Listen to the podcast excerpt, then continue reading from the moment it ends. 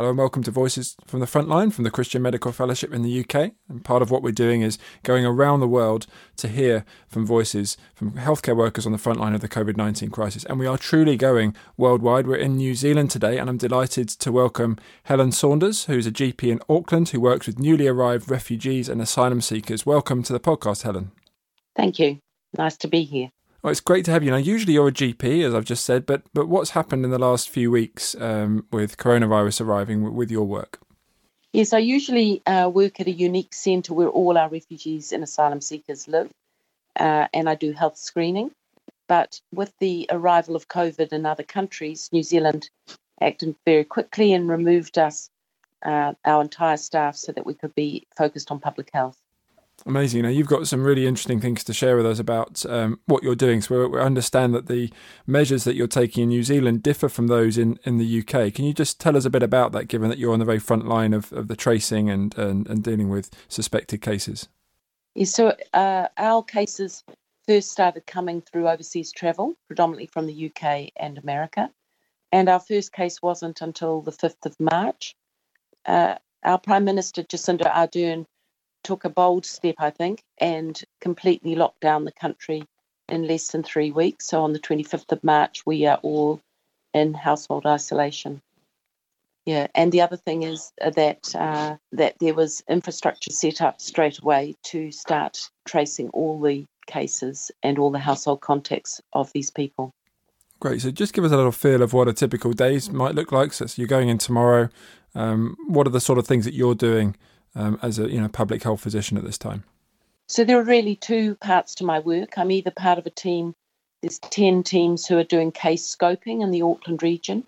So we every new case gets uh, spoken to, and we track down all their contacts, both close and casual contacts. We decide who in that group needs to be tested, and then we pass that case on to another team of about 20 nurses and doctors who are doing symptom checkings, checking every day. So every day our role, tomorrow my role will be to be part of that team and we'll ring the case uh, every day to check on their well-being, make sure they've not needed to be hospitalised. And once they are better, we will then uh, also be checking each household contact for a further 14 days to make sure they don't develop the illness.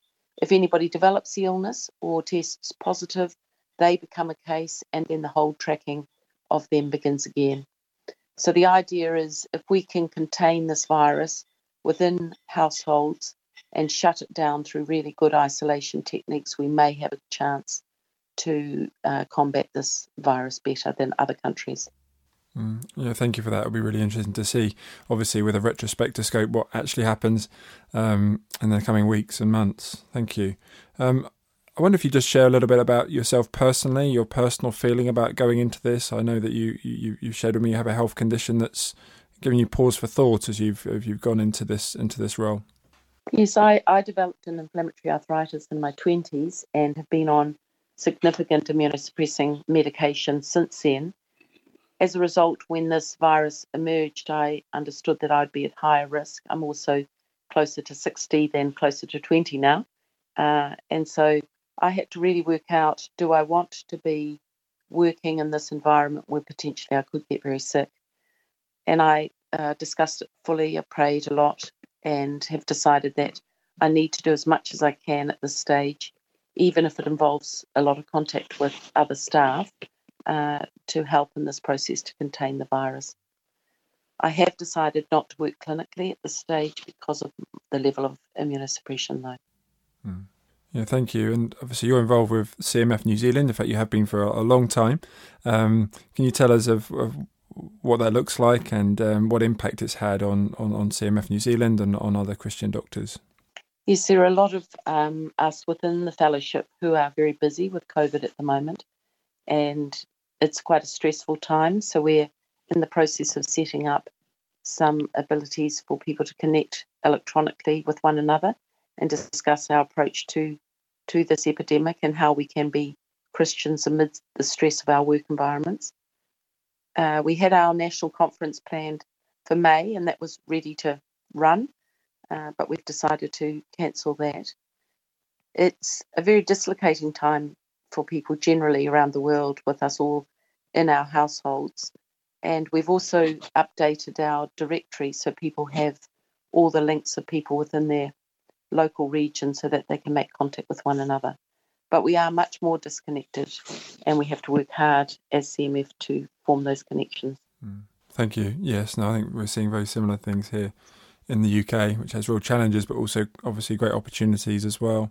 Um, Helen, I wonder if you could just share some any thoughts you've had, again, reflecting on this and, and points for prayer um, as you've just been looking at the, the situation both in, in your area in the Pacific and also worldwide. Yes, I guess one of my thoughts has been uh, we know that this virus will uh, affect a whole range of people and that some amongst our Christian colleagues and friends will perish through this illness. I guess the thing that's, as I've been reading scriptures, it's I'm reminded that this world is just part of our journey, and though the loss of people is tragic to those around them, the person who actually dies is in a way um, back with their Saviour.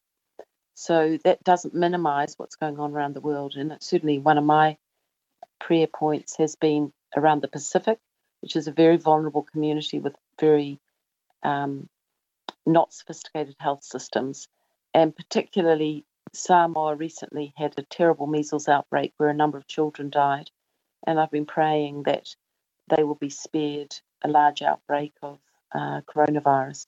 But also in other parts of the world, in India and parts of Africa, I know the situation is much more resource restricted. And um, I keep on praying for those areas that they that the Christians amongst them can remain courageous and strong through this very difficult time. Mm. Yeah, thank you. And one thing we were discussing um, before we hit the record button was um, about Christians' response. And I've been very aware that as Christians in healthcare, we're, actually many of us are working. We're working far more. Um, you, you, certainly are. I certainly am clinically. Um, you mentioned something about a potential response that we could have. Could you just share that with us, please? Yes, I was talking to one of our nurses at work, and she was saying perhaps one of our responses during this time of great economic hardship for our countries could be that some of us selectively choose to reduce our salaries so that there's enough resource for people in the community.